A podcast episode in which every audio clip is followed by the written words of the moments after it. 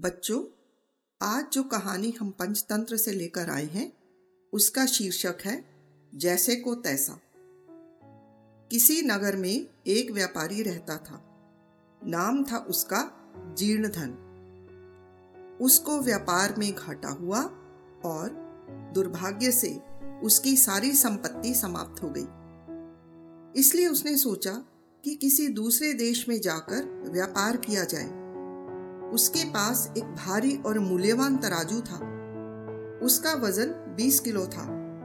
उसने अपने तराजू को एक सेठ के पास धरोहर रख दिया और व्यापार करने दूसरे देश चला गया।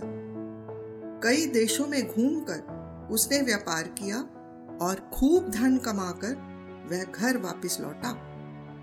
एक दिन उसने सेठ से अपना तराजू मांगा। सेठ के मन में बेईमानी आ गई। वह बोला, भाई, तुम्हारे तराजू को तो चूहे खा गए। व्यापारी पुत्र ने मन ही मन कुछ सोचा और सेठ से बोला, कोई बात नहीं सेठ जी, जब चूहे तराजू को खा गए हैं तो आप भी क्या कर सकते हैं? मैं जरा नदी में स्नान करने जा रहा हूँ। यदि आप अपने पुत्र धनदेव को मेरे साथ भेज दें तो आपकी बड़ी कृपा होगी। अब सेठ मन ही मन भयभीत था कि व्यापारी का पुत्र उस पर चोरी का आरोप ना लगा दे। उसने बिना किसी आनाकानी के अपने पुत्र को उसके साथ भेज दिया। स्नान करने के बाद व्यापारी के पुत्र ने लड़के को एक गुफा में छिपा दिया और उसने गुफा का द्वार चट्टान से बंद कर दिया और अकेले ही सेठ के पास लौट आया। सेठ ने पूछा मेरा बेटा कहाँ रह गया?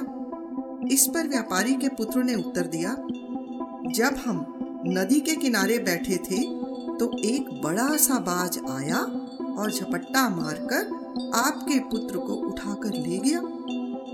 सेठ क्रोध से भर गया। उसने शोर मचाते हुए कहा, तुम झूठे हो मकार हो। कोई बाज इतने बड़े लड़के को उठाकर कैसे ले जा सकता है? तुम मेरे पुत्र को वापस ले आओ। नहीं तो मैं राजा से तुम्हारी शिकायत करूँगा। व्यापारी के पुत्र ने कहा, आप ठीक कहते हैं, और दोनों लड़ते हुए न्याय पाने के लिए राज दरबार में पहुँचे। सेठ ने व्यापारी पुत्र पर अपने पुत्र के अपहरण का आरोप लगाया। न्यायाधीश ने कहा, भाई, तुम सेठ के बेटे को वापस कर दो।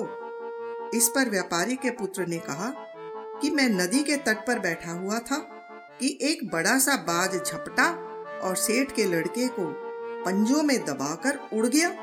अब मैं उसे कहाँ से वापस कर दूँ? न्यायाधीश ने कहा, तुम झूठ बोलते हो। एक बाज पक्षी इतने बड़े लड़के को उठाकर कैसे ले जा सकता है?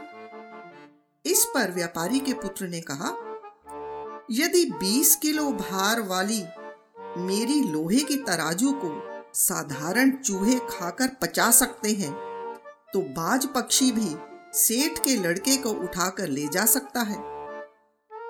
न्यायाधीश ने सेठ से पूछा, ये सब क्या मामला है?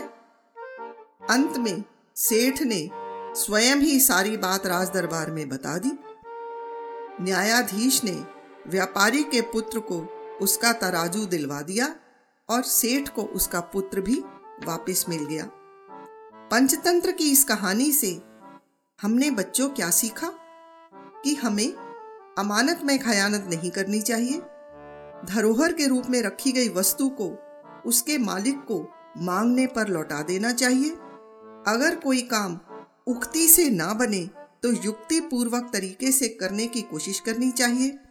देखो, युक्ति से ही जीर्ण धन अपने पुरखों का तराजू वापस लेने में सफल हुआ।